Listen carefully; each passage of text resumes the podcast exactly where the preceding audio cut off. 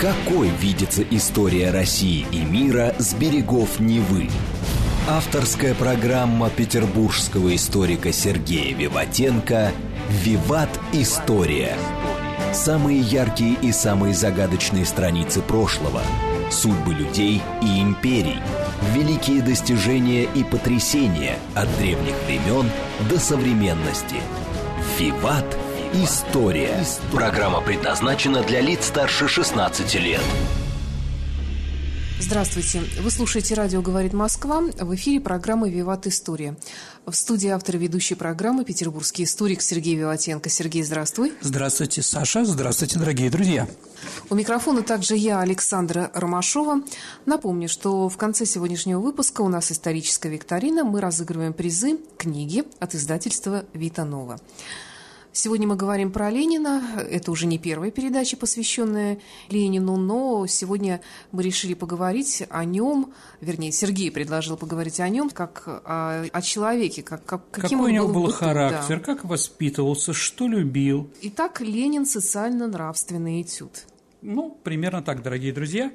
Почему Ленин? Ну, потому что это всегда, наверное, особенно в нашей стране актуально. Давайте так, вся пена ушла у нас с 85 до 91 год. Ну, понятно, что те, кто жил во время Советского Союза, к Ленину было отношение пиететное у нашей власти, и поэтому нас через октябрят пионеров и так далее, комсомол, да, тоже учили этому. Ну да, мы как-то привыкли, что дедушка Ленин. Да, но мы нравственно, конечно, ставили защиту какую-то, потому что мы считали, что то, что нам предлагается, это как бы или часть правды, или неправда, или Ну, слушай, ком- когда комедий. я была октябренком, или когда я, скажем, еще раньше, когда я ходила в детский садик, там был огромный портрет в полный рост э, Владимира Ильича Ленина, нам говорили, что это дедушка Ленин, и я упорно считала, что это мой третий дедушка. А помните Довлатов? Довлатов пришел э, подработать детский сад в виде Деда Мороза. Пришел, сказал, дети, знаете, кто я такой? Кричали, Ленин! Ему, ему было трудно уже изображать себе Деда Мороза. Хо-хо. Да?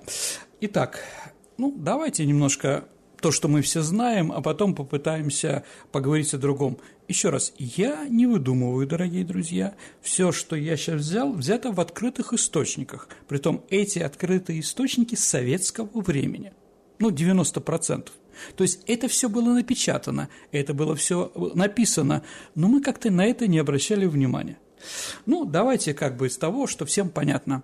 В апреле, именно в апреле, весною, именно весной. 22 апреля 1870 года в Симбирске, на Волге, в семье учителя а, родился Владимир Ильич Ульянов.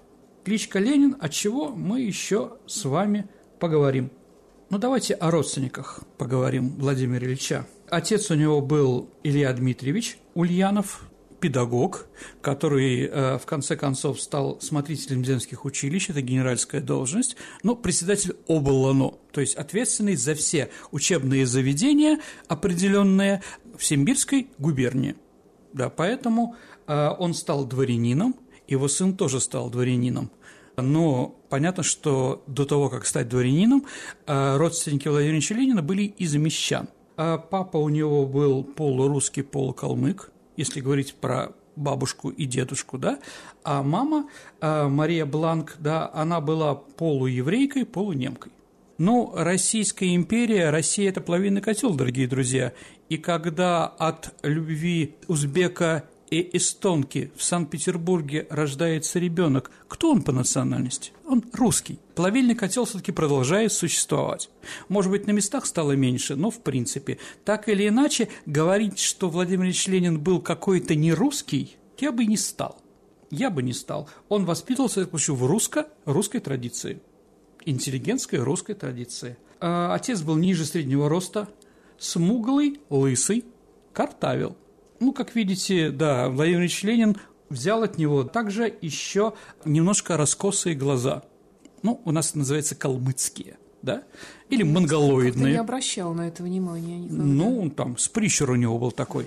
Да, это был не просто прищур, это еще было как бы монголоидные черты. Mm-hmm. Еще раз, у меня тоже, Саша, монголоидные черты во время прищура. Почаще смотри мне в глаза, Саша. честное слово. А, вот, да, мать была маленькая, как вспомнили, рыжеватая. А как вспоминает сестра, нравом Ленин сильно походил на своего прадеда, прадеда и деда Бланков. А дедушка Александр Дмитриевич был крутоват. Любил настоять на своем. Беда была ослушаться Александра Дмитриевича, особенно дома. Старшие дочери, как вспоминает Анна, часто плакали с досады в подушку от папенькиных экспериментов. Они тянулись на волю. На ночь он обвертывал своих детей в мокрые простыни, чтобы укрепить им нервы. Ничего себе. Но он был врач, да. Анна Александровна э, бунтовала против да, мокрых простыней отца. Александр Дмитриевич был человеком злопамятным и жестоким. Чего, например, стоило ему приказать поймать в деревне неизвестную собаку, доставить ее повару и чтоб немедленно изжарил ее к столу с картошкой. То есть это вот калмыки готовят собак? Нет, это, Или скажем так, откуда? это врач-материалист пытается показать, что по запаху там, что у нас, ну, э, в каждой религии есть табу, ну, примерные, да, какие-то более-менее, да, самая известная свинина у мусульман и иудеев, говядина извините, у буддистов, да, но и собак тоже не едят. Ну, он как бы пытался переломить ситуацию, понимаете, об колено сломать своих дочек и кого там еще. Довольно жестокое воспитание. Ну, давайте о Ленине, да. 164 сантиметра высотой. Рост у него был 164 сантиметра. Говорить, что он был слишком маленький, тоже нельзя, согласимся. С июля 17 года до 25 октября 17 года не носил бороду, все остальное время носил. А у Ленина были проблемы со зрением. Поэтому у него был прищур. Да, поэты воспитали его знаменитый Ленин с прищур, абсолютно верно. А у него был левый глаз сильно близорук, минус четыре с половиной диоптрии. Поэтому он и щурился, пытаясь что-то рассмотреть. А левым глазом он читал, а правым смотрел вдаль. Ну, Инессу Армант он разглядел, конечно. Псевдонимы, как к нему, да? Помните, как фамилия кричит? Ленин просто отвечает «Ленин», так и сел мужик. Да, а самая первая кличка у него была «Старик».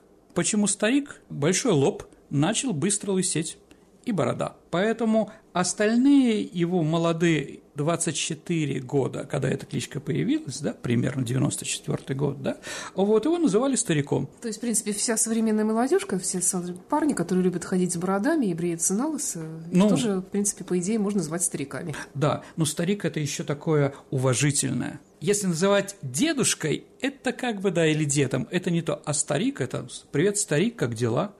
А Вот Игоря сына Рюрика князя, у него была кличка Старый. Вот, следующая кличка Владимир Вл, В.Л. точка, Ильин.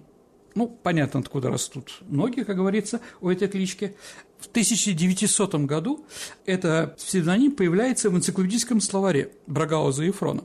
Вл Ильин – новейший русский экономист, пишет словарь, автор книг «Экономические этюды и развитие капитализма в России», журналист. В 1907 году появилась статья, где уже появляется псевдоним Ленин. В словаре 1908 года назван Николай Ленин-Ульянов, брат казненного народовольца, с которым участвовал в движении народовольцев.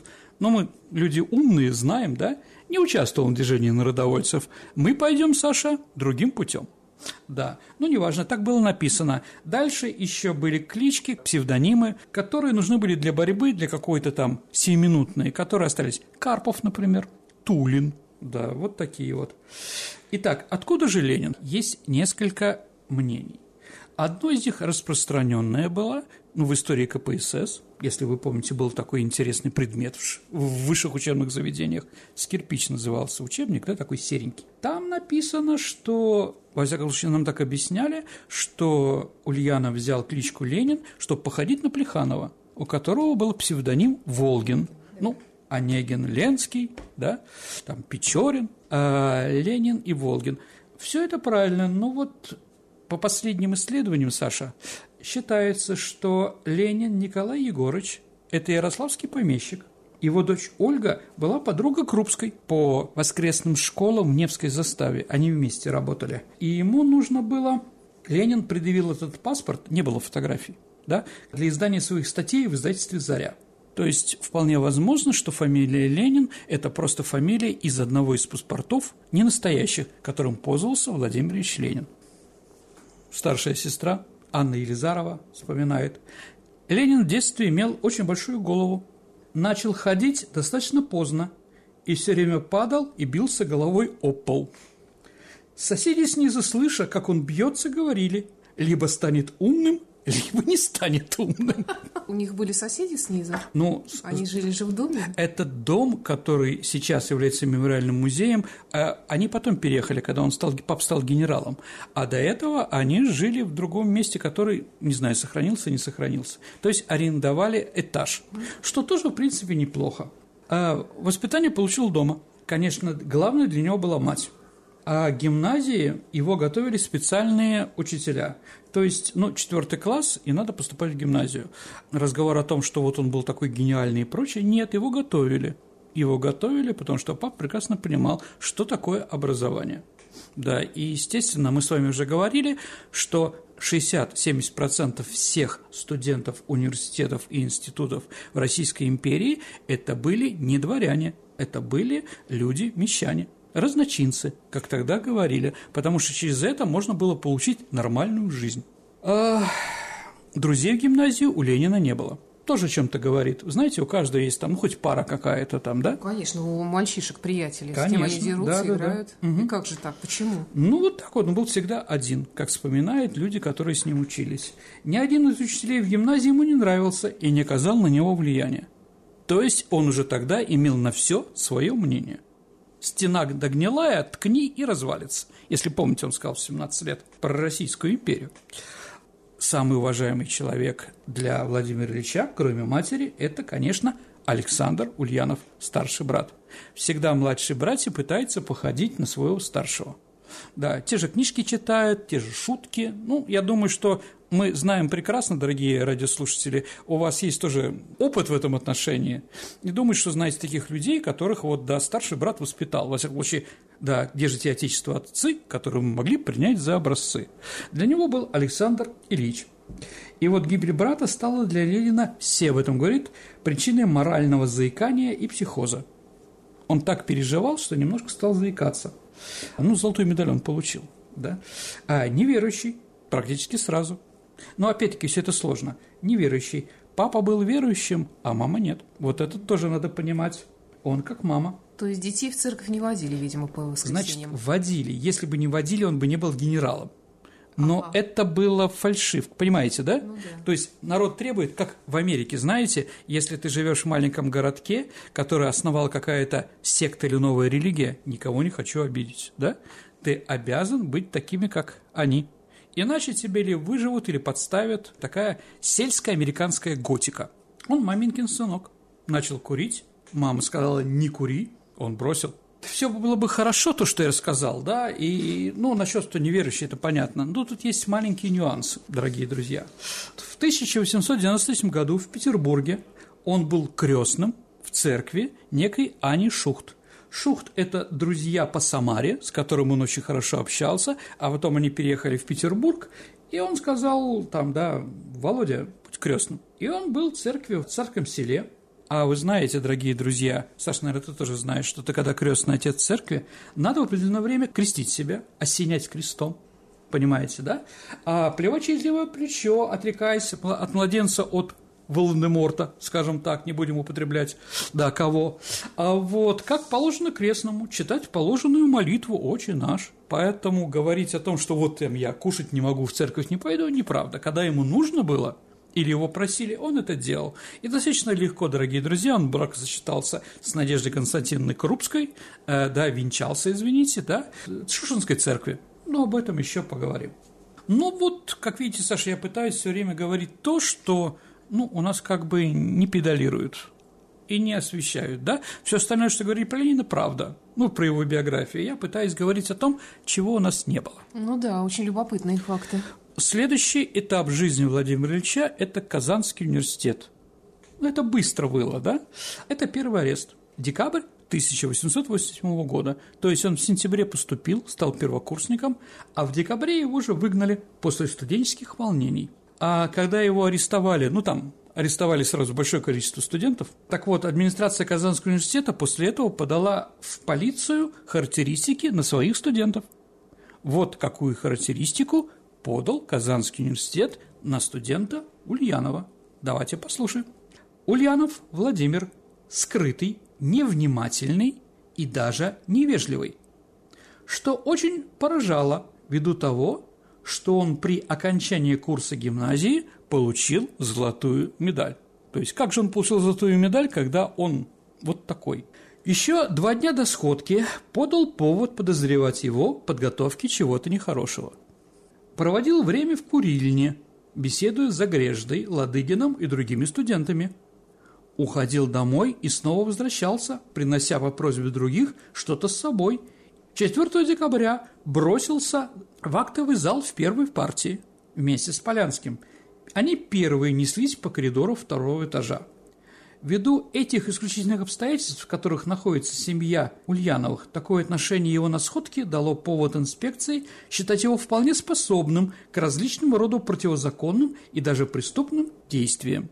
Из 39 студентов, Саша, Казанского университета, которые были исключены из-за волнений, с первого курса был один только Ульянов – это о чем говорит? Это говорит, что на нем была поставлена черная метка. Брат царя-убийцы. Еще раз, давайте взглянем. Вот толпа, всех не выгонишь. Это понятно. Надо найти руководителя или кого-то. Смотрит по благонадежности, а у него брат террорист. Ну, все это клеймо на всю жизнь. Да, абсолютно, абсолютно. Поэтому его уволили, да, отправили в село Кокушкино в ссылку. А как ответили студенты на высылку их? Послушайте еще, значит, да, э, любопытное замечание преподавателя Шестакова о высылающихся студентах. Масса исключенных весьма затрудняла отправку их. Они стояли голые, только пледы были на них. То есть, видимо, еще раз, я сейчас фантазирую, дорогие друзья, но я думаю так, они пришли все в студенческих тужурках, одежде, сказали, а вы теперь больше не студенты. Ах так, они разделись догола. Или, возможно, из-за того, что запрет больше носить фуражечку с тужурочкой, да, они пришли в пледах голые. Вот, можно представить себе Владимира Ильича Ленина в пледе голом, да? Видимо, Казань 87 -го года это могла пережить. Итак, продолжаем те вопросы, которые не очень были освещены в советское время. Ну, юрист Ульянов в Самаре. 18 дел, в которых он работал адвокатом помощником присяжного поверенного. Нет, подожди, так он все-таки э, университет так и не закончил, Ну, Саш, ну, он не закончил Казанский университет, его выгнали. Потом мама попросила лично императора Александра III в письме, чтобы он сдал экстерном, ну, типа заочником сразу за пять лет все экзамены. Он сдал за Петербургский университет. То есть диплом у него был, и Юриста, он, он закончил юридический угу. факультет Петербургского университета, как ага. Керенский, как Путин, как Медведев, и как Штюрмер, э, те люди с юридического факультета, которые возглавляли правительство нашей страны и власть. И поэтому он достаточно быстро все сдал, на отлично все, то есть по первой категории получил. Тогда оценки-то не писали в дипломе, и сейчас только там вставляется там бумажечку, да? Поэтому какая разница, да? Главное – диплом. Диплом получил, притом с прекрасными характеристиками. И вот 18 дел – который он пытался быть юристом в начале своей жизни после получения диплома, он вел 15 дел.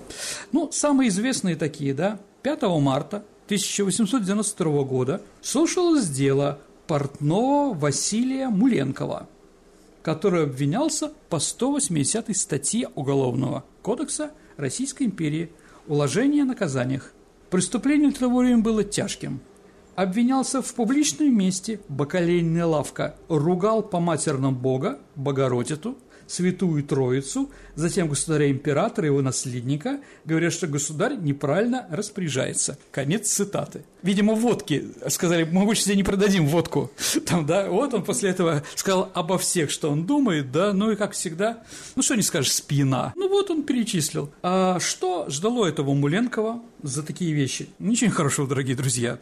А, точнее, лишение всех прав состояния и ссылки на каторжные работы, на время от 6 лет. Что получил богохульный портной благодаря стараниям присяжного поверенного Ульянова, который смог доказать, Послушайте, дорогие друзья, для сегодняшней юриспруденции это, конечно, все бы руки развели, да? Как же Ленин защитил? А он доказал, что подзащитный был пьян. Представляете, сейчас пьян это дают лишний год или два, да? Отягощающее, да? А значит, имел смягчающее вино обстоятельства – То есть быть пьяным до революции это было смягчающим обстоятельством. Дали один год тюрьмы. Можно ли считать это проигранным процессом? Ну, наверное, нет. Наверное, нет. А, но с другой стороны, вот как вспоминает Маняша, сестра Владимира Ильича, а, отношение самого Ленина к своему юридическому образованию. Итак, дело происходило после Всероссийского съезда Советов в декабре 21 года. Э, Владимир Ильич заявил мне, что надо куда-нибудь поехать, отпраздновать успех съезда и где-то покушать. И вот мы поехали вместе с Бухарином из Большого театра, где проходило заседание, в Метрополь, где жили тогда и где питались. Ну, это московский метрополь, Саша. Владимир Ильич был очень весел и оживлен. Он с большим юмором принялся рассказывать нам о своей недолгой юридической практике в Самаре, о том, что из всех дел, которые ему приходилось вести по назначению, а он только по назначению их вел, то есть не было такое «мне, пожалуйста, Владимир Ульянова», юристы, да, другого не значит, да, просто, ну, кого-то по очереди там, очередного алкоголика, вора, ну, хорошо, пойду, да, говорил Ленин, я не выиграл ни одного, и только один клиент получил более мягкий приговор – Муленков, чем тот, на который настаивал прокурор. В 14 уголовных делах, а Ленин иногда был защитником сразу на нескольких подсудимых в одном деле, да, у него были такие результаты. А по восьми подзащитному Ульянова суд не согласился с доводами защиты – с ним, то есть, да, но они получили наказание меньше, чем запрашивало обвинение. Уже хорошо. Для девятерых подзащитных Ульянов добился сокращения объема первоначальных обвинений или изменения их квалификации на более мягкую статью и, соответственно, более мягкого наказания. Одно дело было прекращено по примирению сторон. Пять подзащитных Ульянова суд присяжных оправдал. Ну, конечно, ниже среднего, но говорить о том, что вот все вот так вот было в ноль, конечно же, нельзя. Но видно, что Ленина это тяготило. Да, он не получал той известности, как, наверное, Керенский. Я уж не говорю о Плевака, извините. В Петербурге, когда он переехал из Самары, он работал помощником присяжного поверенного адвоката Михаила Филипповича Вольгенштейна. А суд проходил на улице Гражданской. Это около Кокушкиного моста, там, где жил Достоевский и жил Раскольников. Ну, понятно ситуацию, да? Понятно, что там как раз напротив еще дом Сони Мармеладовой. Так вот, после Октябрьской революции Вольгенштейн своими полезными знакомствами с Лениным не воспользовался, а сбежал за границу.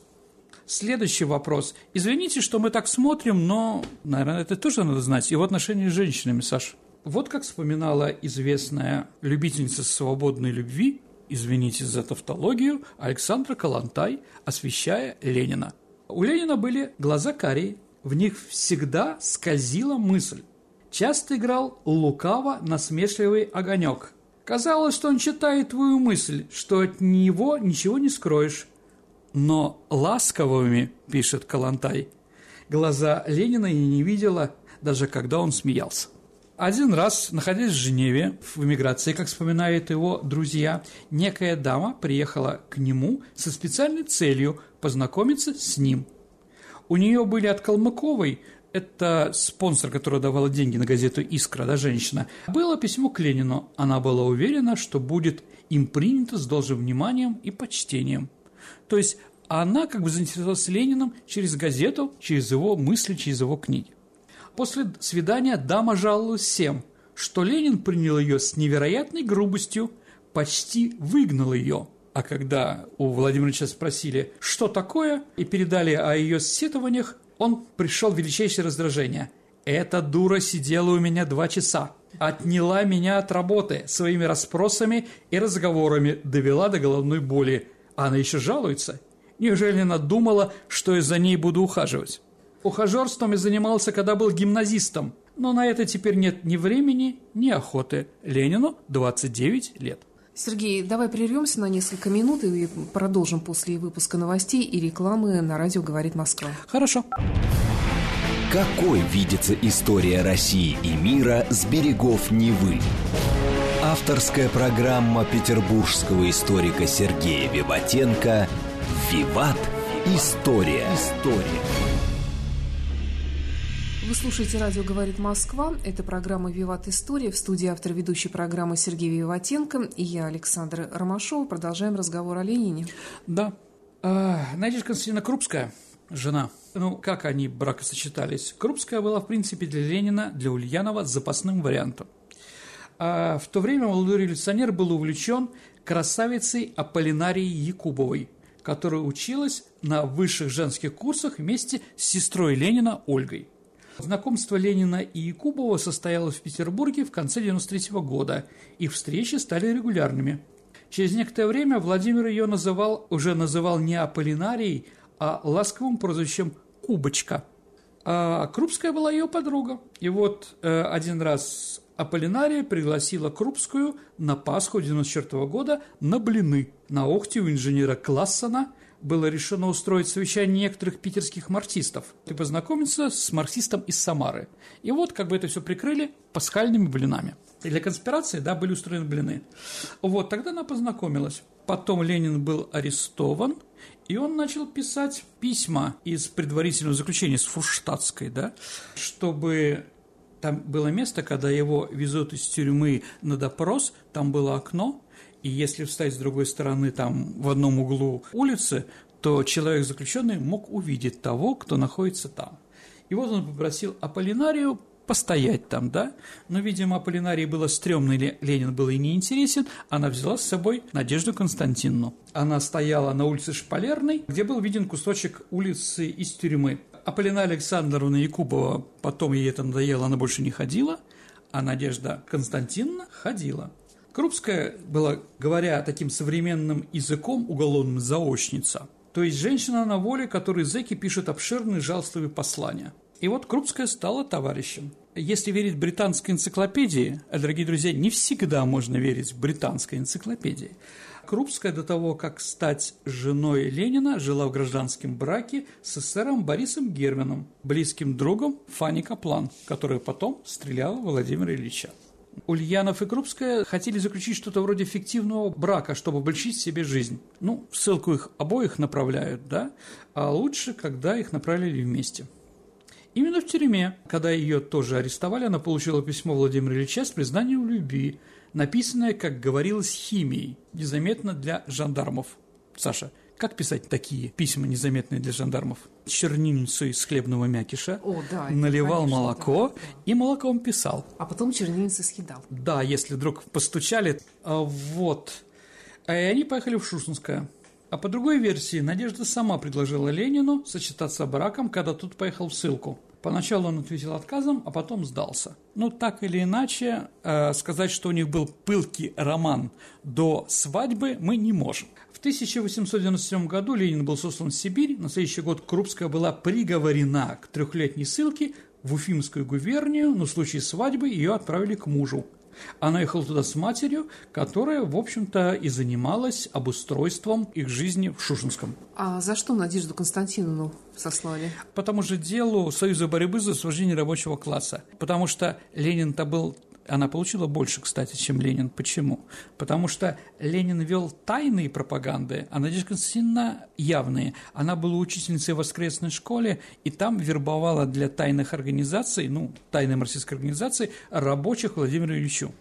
Поэтому сказать, что вот Ленин вел пропаганду, они не смогли. Вообще больше всех получил Запорожец, ну, такой инженер с такой фамилией. Его считали самым главным, хотя это было не так. То есть Ленин любил и умел конспирироваться, а Надежда Константиновна нет, поэтому один получил три, другой пять. А вот 22 июля 1898 года состоялась свадьба в Шушинском.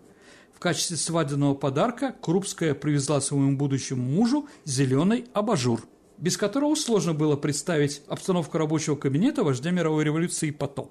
Крупская писала и о другом. Мы ведь молодоженами были, и это скрашивало ссылку. То, что я не пишу об этом в воспоминаниях, вовсе не значит, что не было в нашей жизни ни поэзии, ни молодой страсти. Конец цитаты. В Сибири Ленин жил на полном содержании, на свое казенное пособие 8 рублей. Прислуге он платил 2,5 рубля, квартиру занимал из трех комнат, одна в четыре окна, одна в три окна и одна в одно. В Ленин получал всю необходимую литературу и даже газету «Frankfurter Zeitung». Да, можно представить, что те, кто сидели в ГУЛАГе, получали «Le Figaro»? Я думаю, что нет. А через два года после свадьбы, 6 апреля 1900 года, Ленин писал своей матери. «Надя, должно быть, лежит. доктор нашел, как она писала с неделю тому назад тебе, что ее болезнь женская требует упорного лечения. То есть года через два начались уже проблемы со здоровьем Надежды Константиновны. Ну, Саша, что говорить, женские болезни всегда опасны осложнением бесплодием. Я думаю, понятно. А вот что она пишет. «Я на инвалидном положении и очень быстро устаю. Шея не сделалась меньше, но глаза стали нормальнее, и сердце меньше бьется. Тут в клиниках нервных болезней лечение ничего не стоит, а доктора очень внимательные. Болезнь щитовидной железы. Базетова болезнь, да. Ну, и кличка была у Надежды Константиновны в это время Селедка, ну, из-за глаз, да, а Ленин ее называл Миногой. Ну, да. А, а вот что Ленин сообщил товарищу по эмиграции Шкловскому, с которым очень сблизился. Приехали в деревню около Закопаны, это 1913-14 год, Ленин в Польше, да? А для лечения Надежда Константиновна горным воздухом от базедовой болезни. Болезнь же на нервной почве. Лечили три недели электричеством. Успех равнялся нулю. Все по-прежнему. И пучение глаз, и вздутие шеи, и сердцебиение – все симптомы базетовой болезни. Поэтому Надежда Константиновна была женой, но страсти любви, конечно, больше не было. Была другая женщина, которую он любил – Инесса Арманд.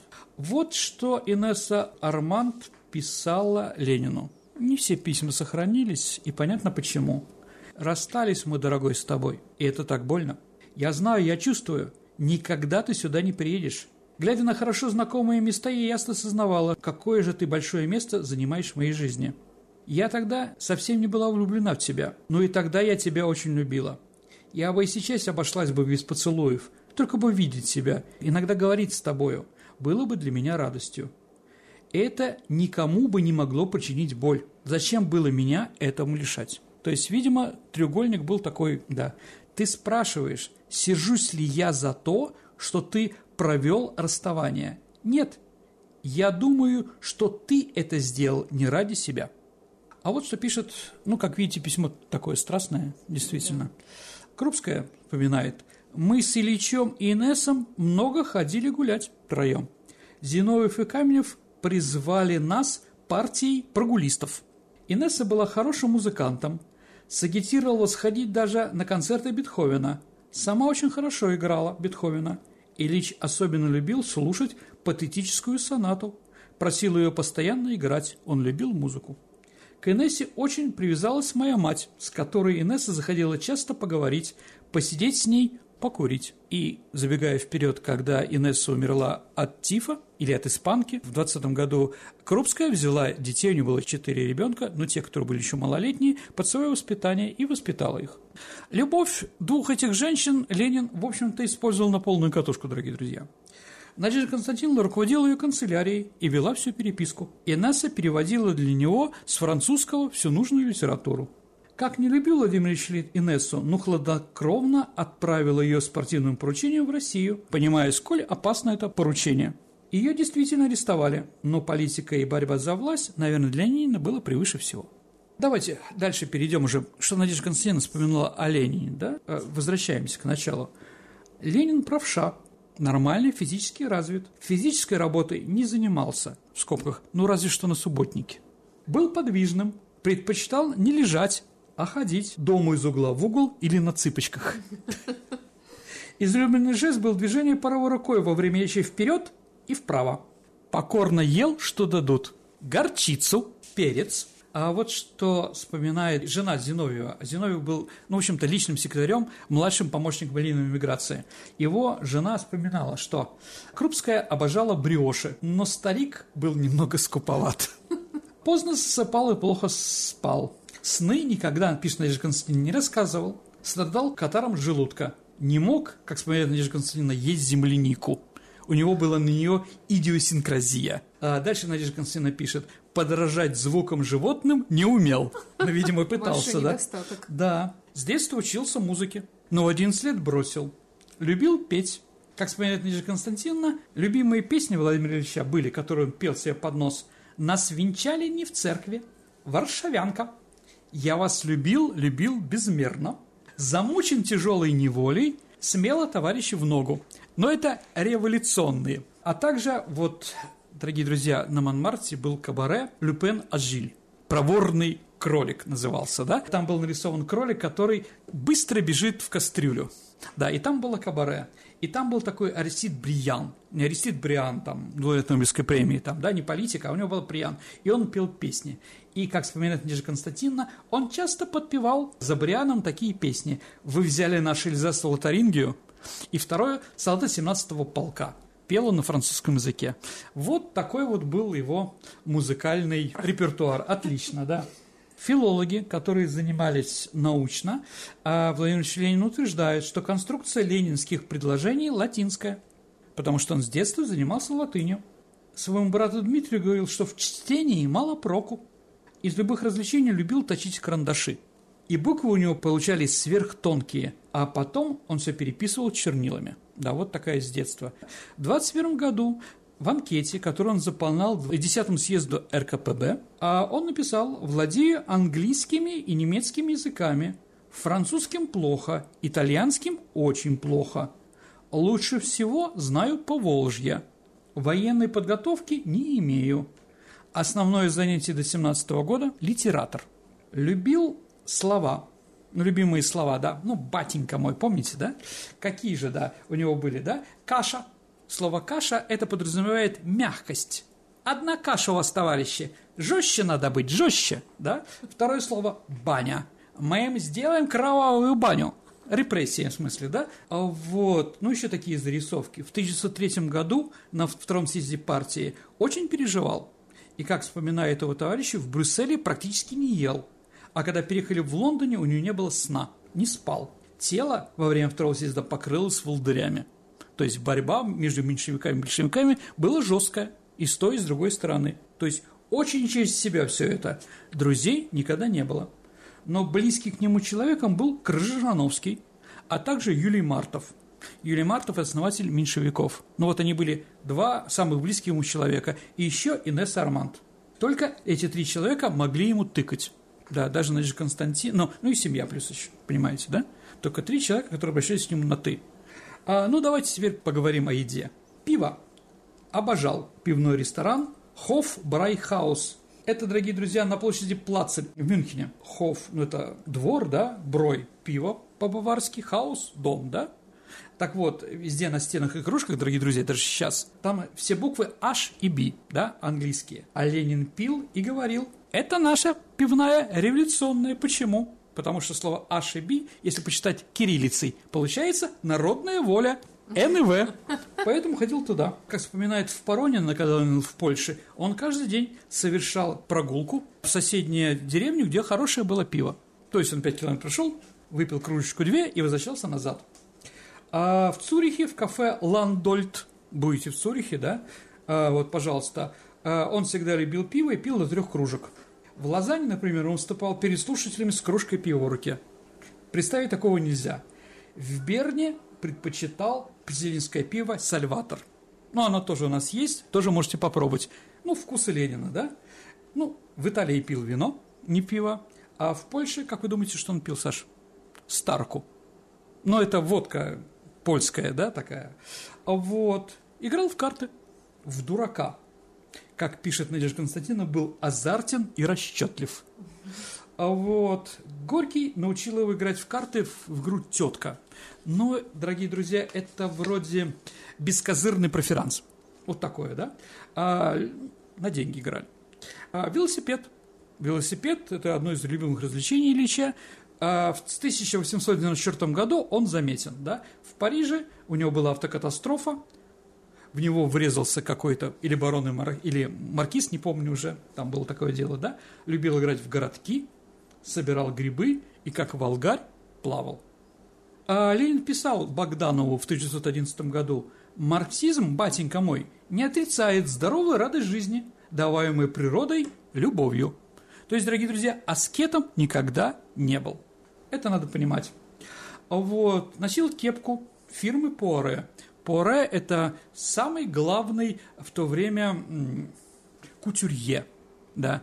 Именно Коко Шанель боролась с Поре и пыталась его сбросить с его, скажем так, первого места. И поэтому кепка, да, у него была шелковая, очень дорогая. Но до кепки, дорогие друзья, носил котелок.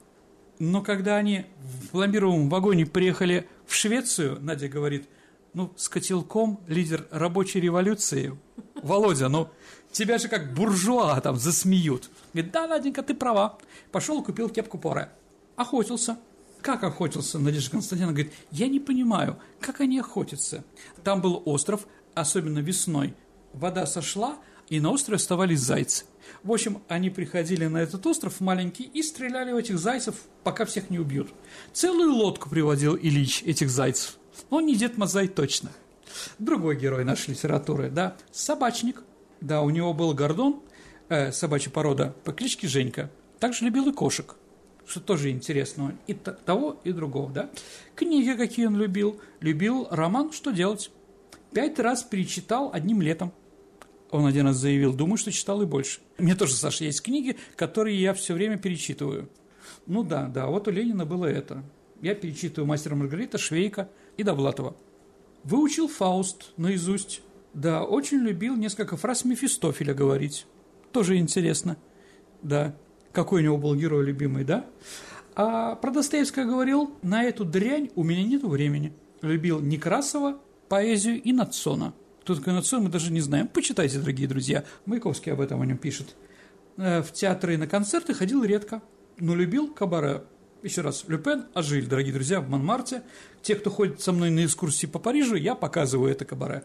А вот, ходил на балет. Почему мы знаем, что он любил балет? Потому что он один раз сказал – что немецкий балет похож на экзерсисы прусских новобранцев, а русский более высокого качества.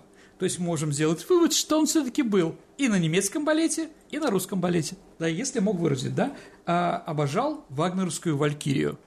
А в Женеве смотрел Сару Бернар, это самая известная прима конца 19 начала 20 века, а вот в «Даме с камелиями». И, как вспоминают, плакал. Но дама с камелями – это травиата. В музей не ходил, в Лувре не был ни разу. Единственный парижский музей, который он за 10 лет проживания в Париже сходил, э, это был, это был музей революции 1848 года. Он был в одной из квартир, в одну комнату, там один товарищ собирал. Но зато в любом городе посещал зоосад. Любил природу.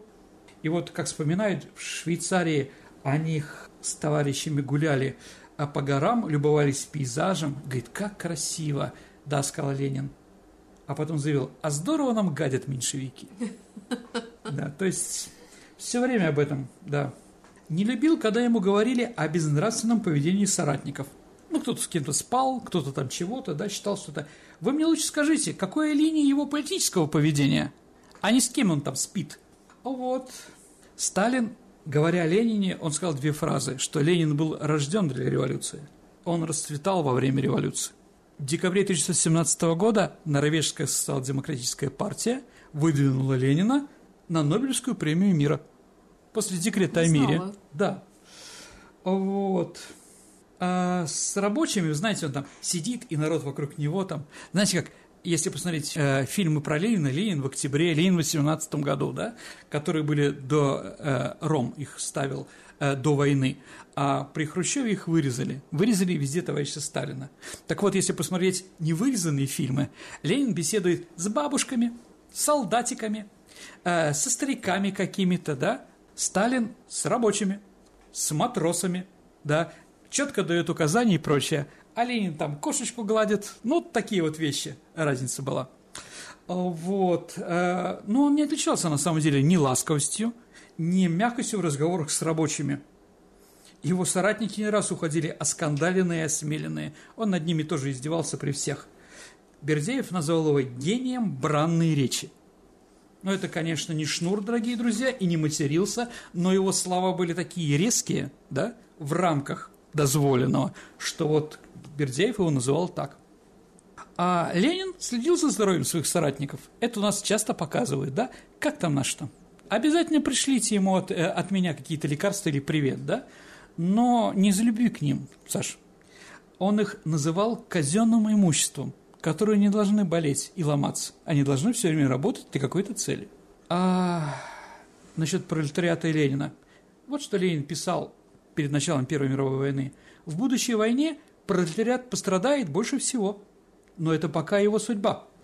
В принципе, Ленина всегда миллионы были абстракцией. Это, в общем-то, правда. В 19 году Горький спросил, «Слушай, Ленин, а любите ли вы людей? Умных? Жалею. Умников мало у нас. Мы народ талантливый, но ленивого ума. Русский умник, Горький, практически всегда еврей. Или человек с примесью еврейской крови». Конец цитат. А вот все время говорил, я мало знаю Россию. Где я был? В Симбирске, в Казани, в Петербурге, в ссылке. Вот почти все. 20 ноября 1922 года последнее публичное выступление Ленина. Дальше болезни, горки. И Ленин становится мифом. Вот мы, наверное, знаем Ленина, да, после того, как эти были удары, инсульт, правильно, да, а, да, он уже говорил так слова «вот-вот», революция и конференция. То есть говорить, что он последнее время был достаточно активным, тоже нет. Одним из первых декретов советской власти был декрет Каменева об отмене смертной казни для солдат в революцию. Ленин был против, требовал отменить. Вздор. Как можно завершать революцию без расстрелов? Нежели вы думаете справиться со своими врагами, обезоружив себя? Это ошибка, батенька мой, недопустимая слабость, пацифистская иллюзия. 22 декабря 22 года, о котором мы говорим, да, последние, его секретарь Фотьева записала – не забыть принять все меры и доставить, и достать, в случае, если паралич придет на речь, цианистый калий, как мера гуманности и подражания лафаргам. Я надеюсь, что вы это исполните. А, э, дочка Карла Маркса а, была замужем за французским революционером Полем Лафаргом.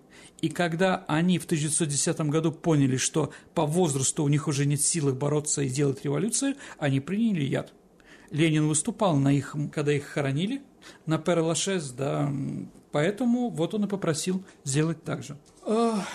Ну вот, наверное, все, что я хотел сегодня рассказать, Саша, про Владимира Ильича Ленина. Может, какие-то ну, еще да, будут вопросы? я сделала много открытий. К сожалению, для того, чтобы задать вопросы, не остается времени, но у нас есть... О, сколько напомню, нам открытий чудных готовит просвещение духа. Но я напомню, угу. что у нас есть рубрика для наших слушателей. Если у вас есть какие-то вопросы, даже если они не относятся э, конкретно к теме передачи, вы всегда можете отправить их нам. Да, и мы попытаемся мы на них ответить. связываемся с вами через соцсети или через э, наш электронный адрес. Ну а теперь переходим к нашей постоянной рубрике «Историческая викторина», в которой мы разыгрываем книги от издательства «Витанова». «Витанова» — это хорошие книги о хороших людях. Давай вспомним прошлую программу. Да, Саша, э, в прошлый раз у нас была про Брестскую крепость. Да. И вопрос был о самом известном литературном произведении про эту героическую оборону. Конечно, это Васильев в списках не значится. Человек, который прислал первый правильный ответ, это Павел Алексеев. Мы поздравляем его. Да, как получить приз? Свяжемся, да. да. Вот. Ну а теперь новый вопрос. Да, сегодня новый вопрос. Какое отношение к нашей передаче о Владимире Ленине имеет хутор Свинарев? Вот такой вопрос. Ваши ответы присылайте нам по электронному адресу радио Виват собака mail.ru либо в личном сообщении Сергея Виватенко или мне, Александре Ермашовой. Вконтакте нас легко найти через нашу группу, группу программы «Виват История». Ну а на сегодня все. Это была программа «Виват История». До встречи в эфире. До свидания, дорогие друзья.